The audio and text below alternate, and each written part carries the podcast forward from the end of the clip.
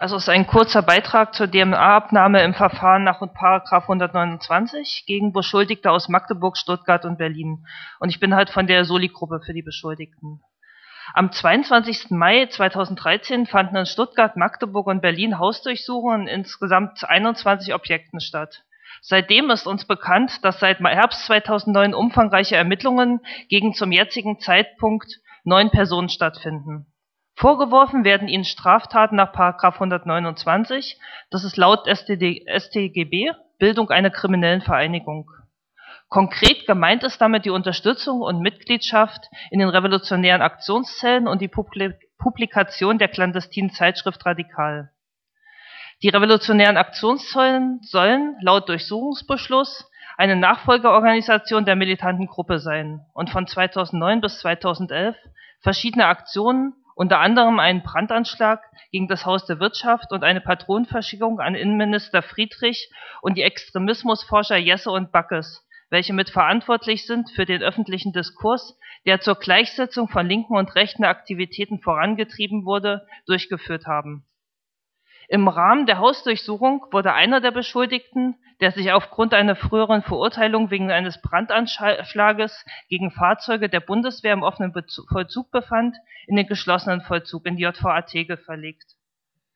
Im Zusammenhang mit einer Observation gegen einen der Beschuldigten im Rahmen einer Aktion der RATS im April 2011 gegen die Senatsverwaltung für Stadtentwicklung und das Amtsgericht Wedding Außenstelle Mahngericht soll dieser angeblich Papiere in einen Mülleimer geworfen haben, an welchem später männliche DNA-Spuren gefunden worden sein soll.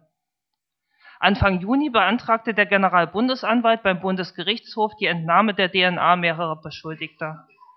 Daraufhin wurde die DNA-Abnahme bei allen männlichen Beschuldigten, von denen die DNA noch nicht erhoben wurde, angeordnet Zwei der Beschuldigten mussten ihre DNA bereits im Zusammenhang mit früheren Ermittlungen und auch Verurteilungen wegen eines Brandanschlags auf Bundeswehrfahrzeuge beziehungsweise Aktionen gegen Repressionsbehörden zwangsweise abgeben.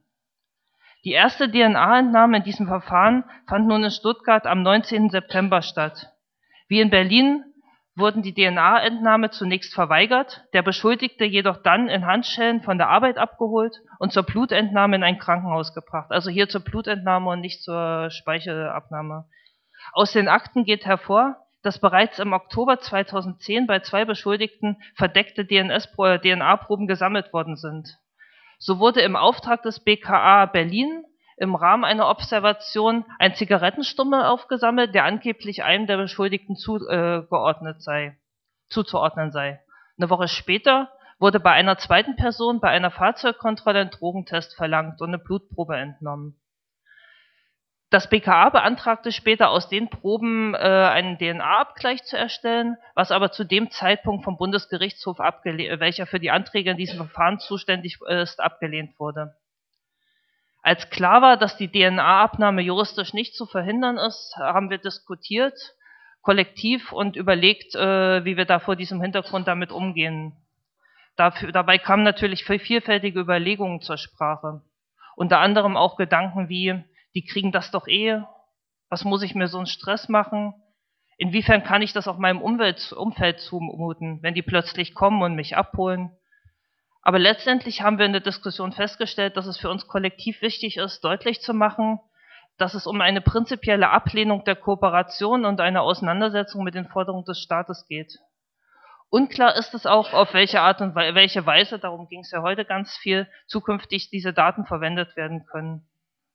Es gab bisher auch verschiedene staatliche Angebote, die Beschuldigten von einer Kooperation zur freiwilligen, freiwilligen ein Fragezeichen ja dann, Abgabe zu überzeugen, wie zum Beispiel den Vorschlag, in diesem Falle nur Speichel und keine Blutprobe zu entnehmen, den Termin nach Wunsch abzusprechen oder es, äh, wie eben erwähnt, in einer befreundeten Arztpraxis durchzuführen, welche wir alle abgelehnt haben.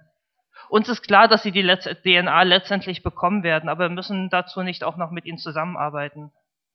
Aktuell ist es nun so, dass seit dem 26.11., also dem letzten Dienstag, ein Genosse hier in Berlin davon ausgehen muss, demnächst äh, zwangsweise zur DNA-Entnahme abgeholt zu werden. Und wir wollen an dem Tag, wo das passiert, äh, eine Kundgebung auf dem Herrenlandplatz veranstalten. Insofern achtet bitte auf entsprechende Informationen äh, im Internet dazu.